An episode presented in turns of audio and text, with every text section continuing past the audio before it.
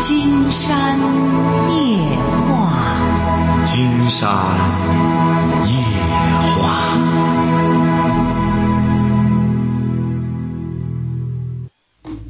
晚上好，听众朋友，我是您的朋友金山，很高兴和朋友们相会在午夜。马上接我们朋友电话哈。喂，你好，这位朋友。哎，你好哎，我们聊点什么？啊！我想跟你说一下，就是我我感情出点问题啊！你多大了？我二十一说吧，感情出了什么问题了？啊！我男朋友现在在国外，然后他一直他从去了之后大概一个多月了吧，现在就不理我了。你二十一岁，你是干嘛的呢？我上学，上什么学？我上大学，上大几？大二学什么呢？学那个金融的。学金融。嗯，你这男朋友多大了？我男朋友二十怎么认识的这男朋友？啊，就是有一次那个出去逛街什么的，我朋友介绍的，有一次大约是什么时候？去年吧，去年逛街，在哪逛街？这是？啊，在那个泉城路，哦，逛街就见到这么一个男孩儿就认识了。哎。怎么认识呢？这逛着街，你就你就和他打招呼吗？不是我同学介绍的，他认识他吗？他认识。哦，他认识，哎，他认识你俩认识之后，这关系到什么份儿上了？就是在一起啦，同居了？没有，在一起是个什么意思呢？哦，就是已经有关，已经发生关系了，但没同居。没有，没有。您说在一起什么意思呢？抱歉啊，竟然不晓得谈恋爱您说在一起什么意思？谈恋爱啊，谈恋爱只是嗯，没有把关系复杂化吧？没有。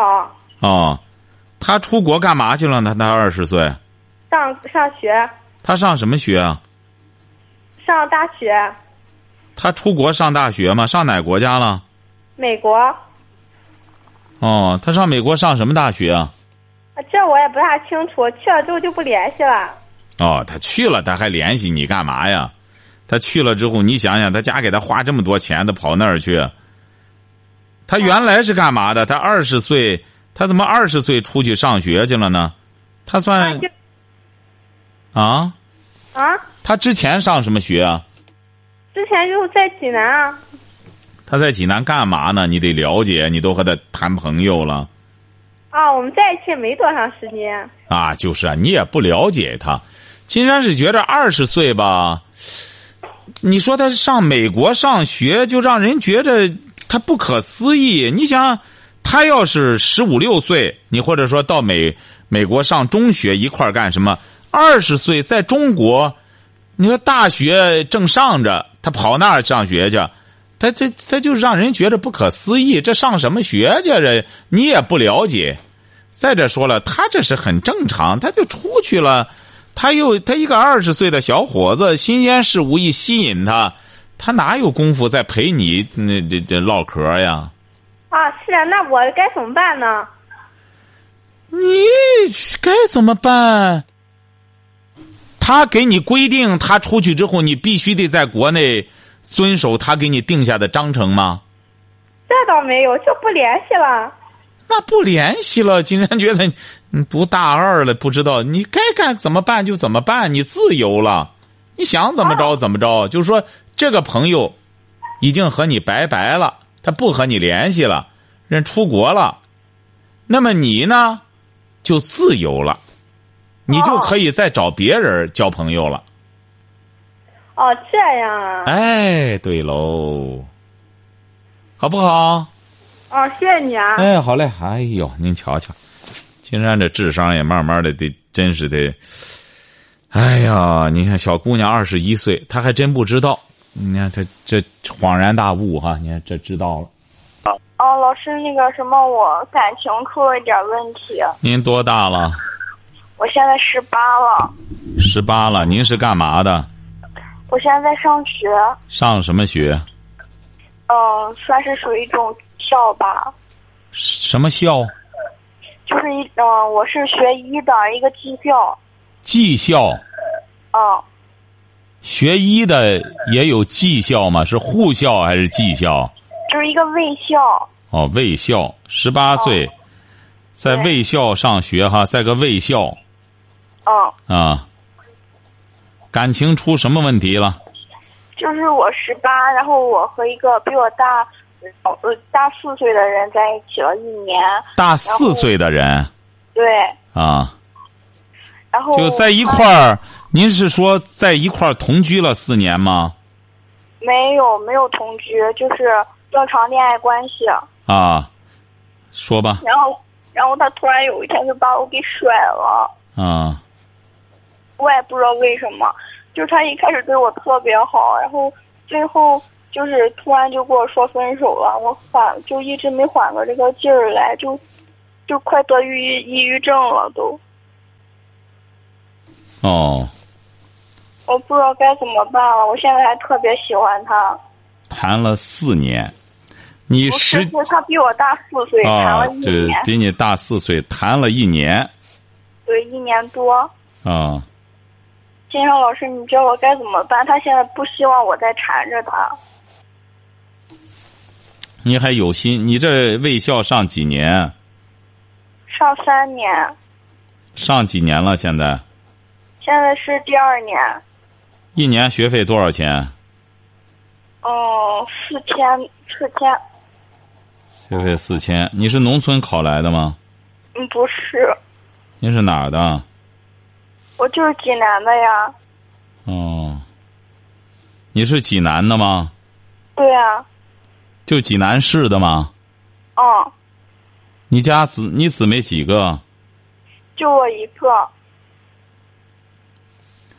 不是，金山觉得这可能吗？你爸你妈他不得，你这么干他们乐意吗？你十七岁就谈对象，现在和人家和你分了手，你还得要抑郁，你不挨揍吗？你爸妈他不得管你吗？得，他这个对象是我通过我爸妈认识的，是我爸爸一个饭局上我俩认识的，然后家里还是都你爸知一个道？饭局儿给你介绍的吗？对，不是介绍，是我俩认识 的，然后哦，你爸爸不是你爸爸和这种人吃饭还让你去作陪吗？不是作陪，就是一块儿吃个饭。不是啊，怎么一块儿？他就是作陪呀、怎么怎么你爸爸还和这么个人？这个人是干嘛的呢？这个人，这个人是上学的，我爸是教练，他是教车的，然后那个人是学员儿。哦，这个人是哦，看来是他请你爸爸吃饭。对，然后哦我去凑凑个热闹，吃个饭。哦，你爸爸正好吃饭就把你叫上了。对，哎呦，你爸爸这顿饭可是忒贵了，花的，把闺女搭上了。你说他学车，请教练吃个饭，你爸爸你说叫你一个大闺女去吃这干嘛呢？您说您爸爸可真是行然后我妈妈就觉得这个男孩儿也哦！你那时候多大呀？十七啊，几年前这是啊？一年半之前了。那时候还不到十七呢，才十六岁多呢。嗯，哦，你爸是学车的教练对，哦，你俩关系到什么份儿上了？就是正常的恋爱关系呀、发生关系了吗？没有。啊、但我就是现在特别喜欢他。对呀、你是想出点事儿，这男的人还不错，这不人家不想和你出事儿，就直接和你掰了，人家觉得你小啊。他说差四岁不是问题，我觉得也不是问题。呃，是不是问题呀、甭说四岁不是问题呀、你二十四岁也不是问题呀、关键那我看们到来底出了什么问题呢？啊关来，关键他和你谈了谈，这个东西就是这样，谈呢要练不起来，他就爱不上。人家呢，这个这个小伙子呢，竟然觉得你说的也有道理，因为他也认识你爸爸。你说他还认识你爸爸，他在和你在一块儿待待呢，他一看你这个呢，这玩意儿忒痴情，她压力大。金山讲过，很多这种丧偶女啊，男的害怕，他一看这玩意儿就认一个人儿，而且认上之后呢，这玩意儿还排他，这他就累。您像您吧，这么小，通过这个事儿呢，应该说这个男孩还不错。他就是挺不错一个男孩他没和你啊，你要是确实爱他的话，金山觉得将来还有机会。你得变得慢慢的呢成熟起来，优秀起来。女孩子也是这样，女孩子过为青涩了，嗯，它不是一种纯，而是一种半情。你像这个，就这个枣就是这样。你说他这个半情的时候啊，实在不上口，吃起来以后发梗，也不好吃，也不甜。所以说。当一个女孩子还青涩的时候，不要去谈恋爱。你这男的上赶着这样，这这这这不挑食的这个，说白了他也不负责任。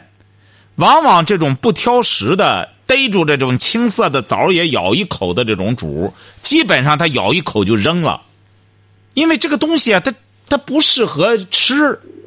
所以说，有些女孩子啊，千万不要拿着自个的青涩去尝试爱情。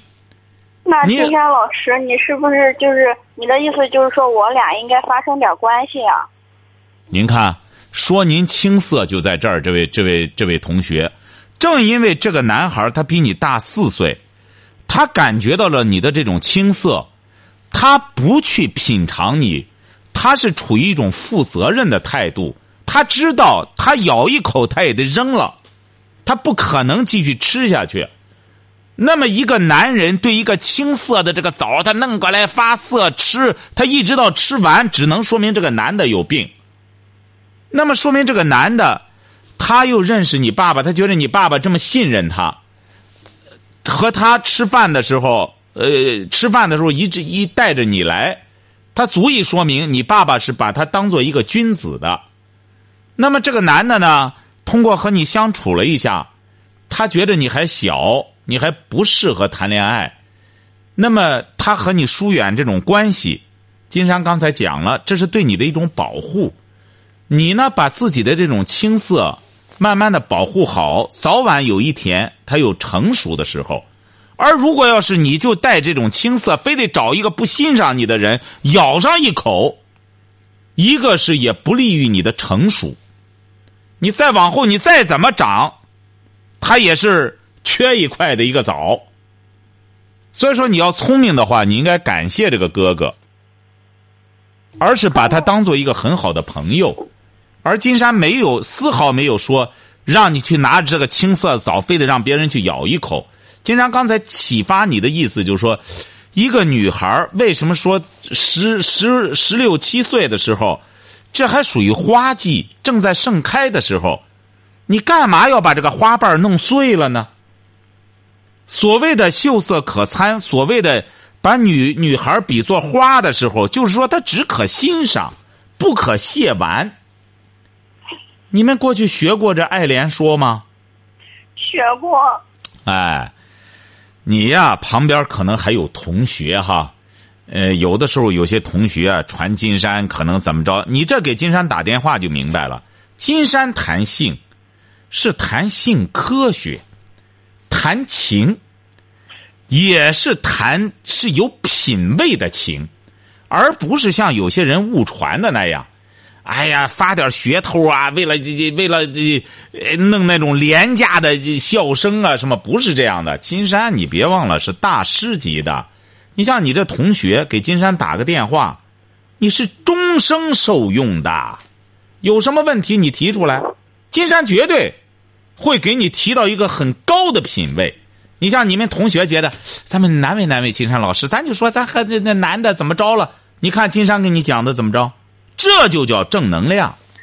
你全世界走到哪里，这道理摆到桌上都能立起来。它不是那种廉价的噱头，你人家主持人在那里那么生硬的笑，那么生硬的逗别人乐，你别人不乐都觉得对不住他，你他自个儿在那里呲牙咧嘴。什么叫幽默呀？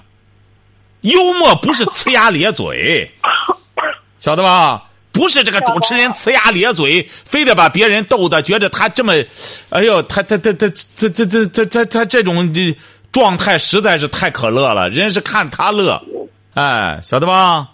嗯，谢谢金阳老师，哎你给我好好的男神让你的同学，你们也把自个儿这个枣儿好好的保留着，让它发红成熟了之后，再找人去品尝，好不好？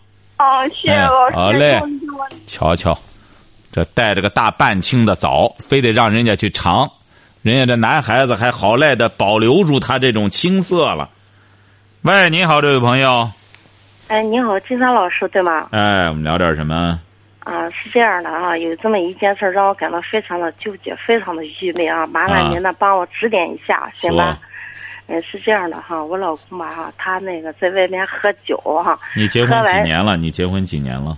我结婚那个二十多年了，我今年四十多了。啊，说吧，啊，嗯，是就是这样的哈，我老公在外边喝酒吧，听人家外人给他说啊哈，我就是说我和他的哥哥，和他的哥哥我们两个好，亲哥哥啊然后呢他他的哥哥，就是你老公的哥哥啊。哎，对，就是我的大贝哥啊，啊是这样。就说别人说你和你大贝哥好，哎，对，是这样哈。然后呢，哈，他就回来了，然后他他手里还拿一个酒瓶儿，然后喝他也喝酒了哈，拿酒瓶回来，用酒瓶把我的头啊给我砸破了。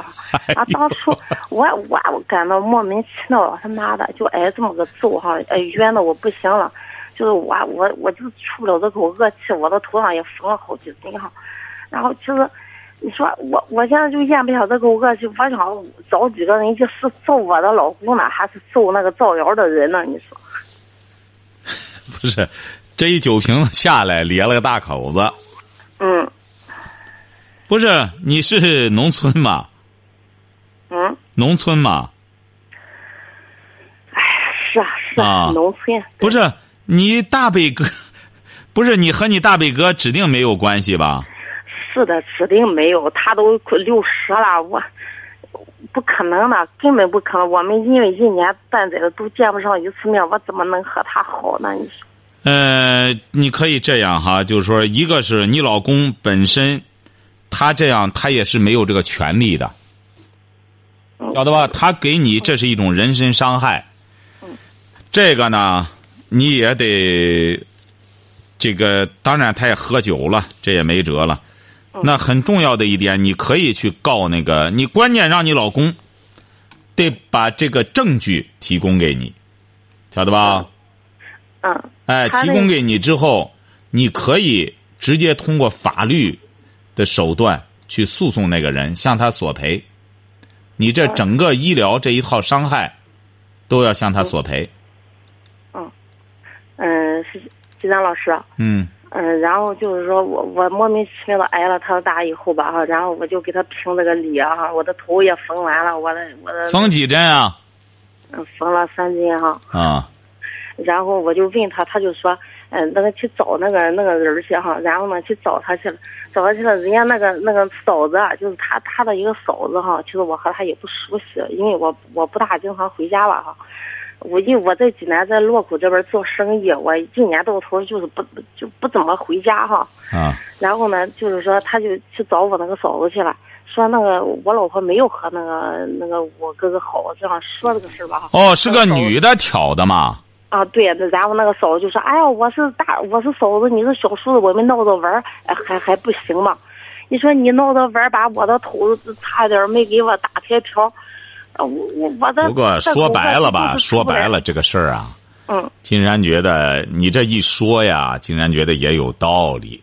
这个东西主要，呃，也是你老公的责任。你回过头去，你真要是像这种情况，你真要起诉告了人家，嗯法官还真是没辙。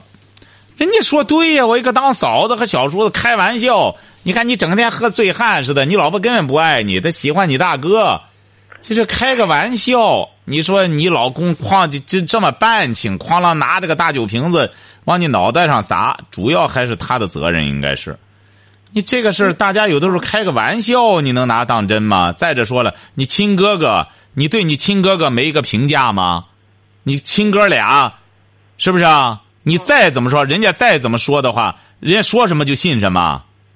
嗯，哎、哎，你这个事儿，你本身这说明你老公啊，这个不行，这样老老是这样，要不然这这，金山常说一句话说，冲动是魔鬼。你老公这个这么冲动还行吗？喝了酒就这么冲动，这没理性，这还能干事儿吗？不行，还是他的责任。以后得让你老公啊，你得调理调理他。那别人这么说一句话，这还好，总算你想想，他总算说和你大哥，他要再这嫂子再胡说八道，再说和谁了？当然，他最终真要发生什么事儿，这个说这个的，他要承担法律责任，这是跑不了的。但你说要别人再一说你和谁谁谁怎么着了，他还得他还得怎么着，拿个拿拿个刀把你脑袋剁下来，是不是啊？嗯你这个事儿本身是他也有问题，你老公这个事儿也有问题，晓得吧？你得让他学点法。你老公是什么文化？呃，那个初中文化，你得让他学点法。啊你俩各自都有各自的人权，他没有权利的拿着个大酒瓶子往你脑袋上砸，晓得吧？嗯嗯。你要我嗯这这就这这换个人儿，你这干这就构成伤害了，晓得吧是？的，嗯嗯，所以说你这干脆就是以后让他接受教训吧。你俩以后可得接受教训了哈，别这么个闹法，好耍我耍这种酷，晓得吧金？阳老啊师，金阳老师，那我我就这这件事就不了了之了，我就我就这口恶气我自己就吃了，就咽下去了。那么你就干脆，要么你就告，告了之后让他俩都得接受教训。恐怕这个时候你老公也得一块儿脸和上，他毕竟是实施者，是不是啊？嗯你去告的话，金山估摸着有可能呃法院里会受理。你很简单嘛，他也承认，但你得有证据啊，你别到法庭上人人家不承认。这这个嫂子是你们的什么关系啊？嗯，是反正就是一个庄上的，一个一个庄上的吧。这个这个人吧，是个一个卖卖肉的。那大家关系都挺好的，你说你去弄他一顿有好吗？金山觉得，关键还是你老公办清啊，你能怪人家吗？人家一句话你都当真啊？你是信你是信这个卖肉的，你还是信信你老婆啊？是不是啊？嗯嗯，你对这个事儿，你还是得你和你老公，你得谈清楚这个事儿啊。那别人要再说点邪乎的事儿，你老公不更得冲动啊？啊，你晓得吧？你说看看一个村儿里的，你也缝针了，你找这么个老公，你说真和人家闹掰了，人家就随便开句玩笑的话，你真弄到法庭上去也没意思，索赔个点儿钱，你说大家抬头不见低头见，你说是不是啊？嗯呃，但是呢，你这个事儿，通过这个事儿啊，金山觉得啊，你这个嫂子她提醒了你了，你这个老公这个脾气太暴，晓得吧？嗯尤其是嗯是喝了酒之后，你可真得防着点儿这玩意儿说不准谁一句话，你这玩意儿一弄就这样弄还行吗？嗯晓得吧？嗯，你这还好了，不幸中的万幸啊！你起码更了解他了，他太冲动了，好不好？嗯哎好嘞谢谢你金再阳见老啊师谢谢好好啊。喂，你好，这位朋友，嗯，那是我电话吗？是的，好，哎，你好，我们聊点什么？我跟你谈点那个什么，我现在有点迷茫，你多大了今年二十四岁，啊？你迷茫什么？我呢没有登记，就是在家里举行的民办婚礼嘛。啊，很民办婚礼哈，这词儿。刚才那位，呃，经常看到一个网友说“站街女”，你看现在净些新词儿，“站街女”，您这还出来一个民办不登记民办婚礼，说吧啊嗯、就是双方父母包办的嘛。啊，女女方多大？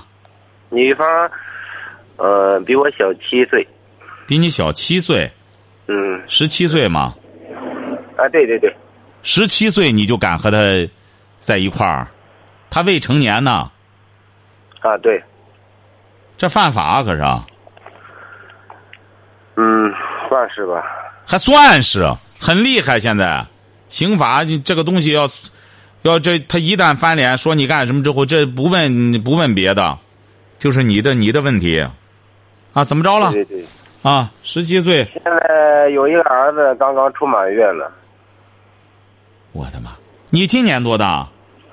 我九零年的，他九七年的，他九七年的。对。哎呦我的妈！您这在哪里？今天怎么觉得像部落呢？他他是在在哪里啊？您这是？我现在刚路过济南，不是您家是哪儿的？我是山东诸城的。 哦，宋江的故乡好像是。 说吧，怎么着了？现在这不有个儿子出满月了，感觉这样生活吧，呃本来这不没登记，孩子也没落户口，这不很麻烦。嗯，你说我该怎么办？你这个挺麻，当然挺麻烦。他九七年的，他今年还不到十七岁，也就是说，他也恐怕按照婚姻法，他也不能登记。对对对，就是这个问题嘛。啊，不是，您这双方父母他就一点儿也，这就没文化嘛，就是。啊不是没办法，当初嘛，结婚民办婚礼的时候，他不是我们年轻人嘛，现代人嘛，就是比较开放。呃不不不不不不不，您这不叫开放，这位小伙，这叫无知。啊他这个开放啊，你一定要记住了，全世界任何地方的开放，它都是按照规范的规范的做法，那才开放。你比如说吧，作为一个年轻人，首先什么叫年轻的标志？懂得遵纪守法。你这玩意儿，你这么年轻，二十四岁，你都不懂得一个十六岁的女孩子，你敢和她干什么？你你这这不叫开放，这叫无知啊！所以说，下边有些观念啊确实也不怪你。你看，你这个这个，你不懂得、不理解开放的内涵，知道吧？你是什么文化，这位小伙儿？我是初中，他呢，他好像是初中吧？经常估摸着玄乎这女孩子，她怎么可能初初中呢？你这现在这不问题就来了吗？啊，说吧，他年纪小，还不定型。对呀、这个孩子刚刚满月，我看他带孩子，我感觉真的我想跟他散伙。这都是你父母办的，双方父母办的，对对对，双方父母操办的，民办不是？你这个你双方父母都是干嘛的呢？农民，哦，都是农民，对，他们为什么这么着急的让你们结婚呢？怀孕了呗。哦，就是你俩已经在一块儿，那也就是说你俩在这之前就认识啊，嗯，对，是不是啊？对，哎呦，你这可戳大！你俩认识多久了？当初我认识他的时候，他骗我，他告诉我他二十一。本来小姑娘长得五大三粗的，挺漂亮，我一看，哎呀，也像二十一的样子。认识了半年不到吧，怀孕了。哎呦，您这个说白了，身份证上的年龄，他九七年的。哎本来呦，想把您孩啊子做，您掉的这您这可真是捡了个洋捞儿。您这典型的按照新的新法的话，您这个百分之三万的逮起来进局子，晓得吧？对对对，当我时明白哎，这个你也问题听到当时的司法解释，像这个，无论女孩子说她三十了，她只要是未成年，你像十六，你和她办了事儿，这个不管什么原因，你可能这这现在也清楚了，你也懂了哈。看来在这之前、啊哎都懂了。你这个这位小伙儿，金山觉得你后悔已经晚了，他已经放你一马了。说白了，你在这之前要判刑的，你这个相当于这个和这种未成年的女性发生了性关系，无论什么理由，都触犯刑法。所以说，对对你对现你说在得啊对，你现在呢，一方面，这个孩子出生了，对你说要分手的话，除非他愿意，就是分手你也得整个该怎么交这个什么抚养费什么的这一套，你这一套很就是很麻烦，你这个人就是这样，你到任何时候你不该干的事儿你干了，那么你就要付出相应的代价。你想想，这位小伙儿，那有这条件办这事儿的人多了去了。比你条件好的有的是，人家为什么不去这样做？因为人家理性的明白，我现在痛快，我往后我会要相应，我要承担相应的后果。你现在你回过头去想，我把这一切都干什么了？你那要惹大麻烦的，晓得吧？你现在就得回过头来，好好的怎么养孩子，到了年龄再该怎么着，办结婚办结婚，而且是您这个恐怕还得罚款，还得多挣一笔钱，得交这罚款，要不然孩子落不上户口。你说的对，对，哎，所以说金山刚才跟你讲了法了，你走到这一步，算你很幸运。也可能你那周边，他整个就是整个氛围就这样。不是您那边诸城的属哪个地区呀、啊？潍坊。哦，潍坊地区。哎呦，一往东，金山的节目收听效果不好。一往东，山连山呀。你想，淄博就叫博山，到处都是山。哎，再到潍坊的话，听节目就更困难了。那这位小伙儿，你现在后悔已经是无济于事了，就是要做一个堂堂正正的男人，对自己的行为负责任。什么时候这个女的和你过够了，那么到那时候再谈分手的事儿，晓得吧？人家当初的时候不去告你，就放你一马了，晓得吧？好嘞，再见啊！谢谢哎呦，真敢干呀！无知者无畏呀，真是无知者无畏。敢和个十六岁的小姑娘办事生孩子，你说胆儿多大呀？新法整天在讲，金山整天在节目里。新法刚修改的时候，金山就给很多朋友提醒哟：这个女孩子千万不要再以什么她说她二十了，她解释不为数，只要她不到。没见到什么。只要他不到成年，你和他睡觉，就要犯刑法。喂，你好。喂。喂，你好。你好，我们聊点什么？啊，金山老师是在跟我说话吗？哎，在和您说话。啊，要金老师，我我想了解就是我这个内心吧，就是不知道老师感觉内心缺了什么，就是自己不知道说不出来这种感觉。您多大呀？二十四。二十四，您是做什么的呢？我现在在读研，读研，对，呃，总觉着内心缺点什么。对啊，就是别人吧，就说哎，大学毕业我读研有目标，哎，我有目标买房买车，哎，我确实没有这种目标，也不是说没有吧，就是也不这些都不缺，就是老感觉内心缺个什么，就说不出来。嗯，呃，也就是说你不存在房车的问题。啊，房子、车、房车了，这这就业了，房车都不存在，你知道吗？这都是家里面可以安排的啊，都有哈，就觉得心里缺点什么。